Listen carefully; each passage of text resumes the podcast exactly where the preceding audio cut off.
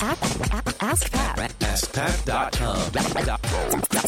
Dot com. AskPat. Hey, what's up, everybody? Pat Flynn here, and welcome to episode 962 of Ask Pat. Thank you so much for joining me today. As always, I'm here to help you by answering your online business questions five days a week. Cool. All right, now here's today's question from Jonathan.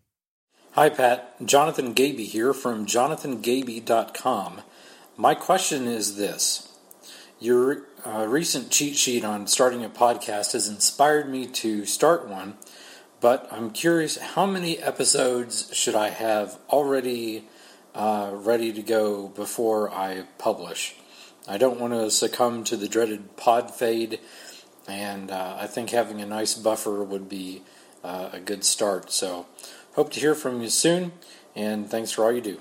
Hey, Jonathan, what's up? Thank you so much for the question. Uh, I talk about a lot of these things related to the launch of your show in my course, Power Up Podcasting, which you can find and sign up for the waitlist for at poweruppodcasting.com. But I'll tell you what, what I tell the students in the course. I always say launch with three. The reason why you want to launch with three, like literally when you begin to start uh, pushing your show out there and using the tactics I tell you to kind of make a big deal of, about the launch of your show, you want to have three episodes available.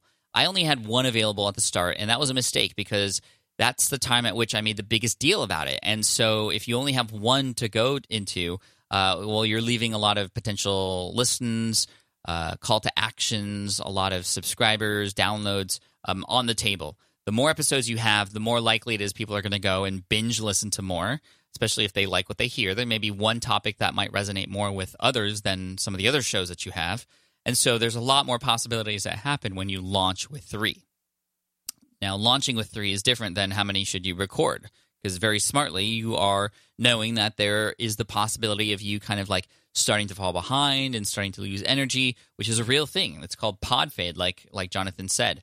Um, but a few things will help you through pod fade. One, having a number of episodes in the can, especially at the start, because then you can focus on growing your show, marketing it while you already have episodes already recorded and potentially even uh, published on your hosting um, or, or, or ready to sort of uh, scheduled. Excuse me.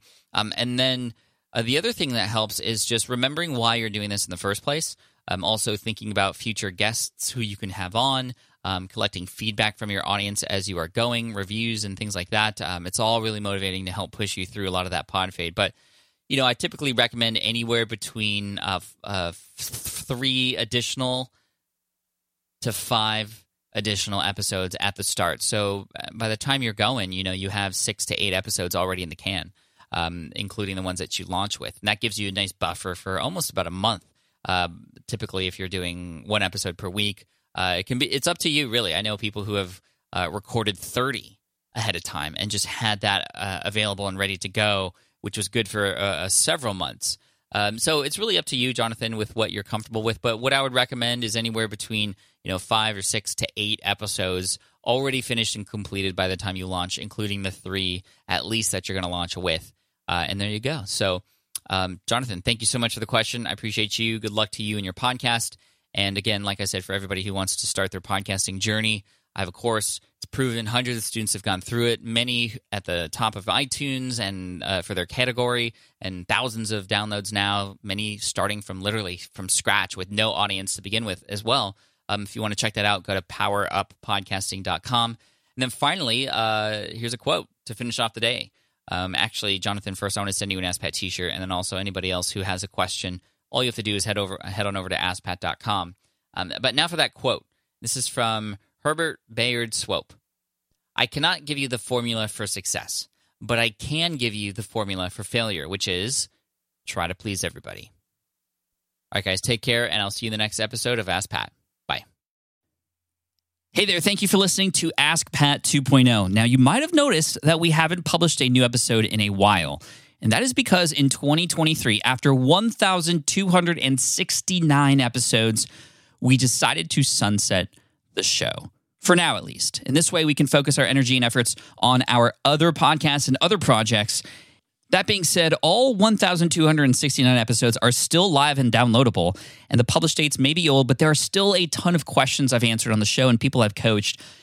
Those episodes are just as valuable as they were back then. So you can also visit smartpassiveincome.com slash askpat to dig through the archives. Plus, there's a search tool on the website that lets you search across our podcasts and blog. And of course, the Smart Passive Income podcast is still live and energetic and awesome and publishing twice a week. So make sure you're subscribed there so we can still continue this conversation. And we have some of the foremost experts and thought leaders in entrepreneurship on the show every single week. So you definitely don't want to miss it. Again, check it out. It's the Smart Passive Income podcast. Just find it wherever you're listening to this podcast. You can find it there as well. Thank you again for listening in, and I'll catch you in the next one. Cheers.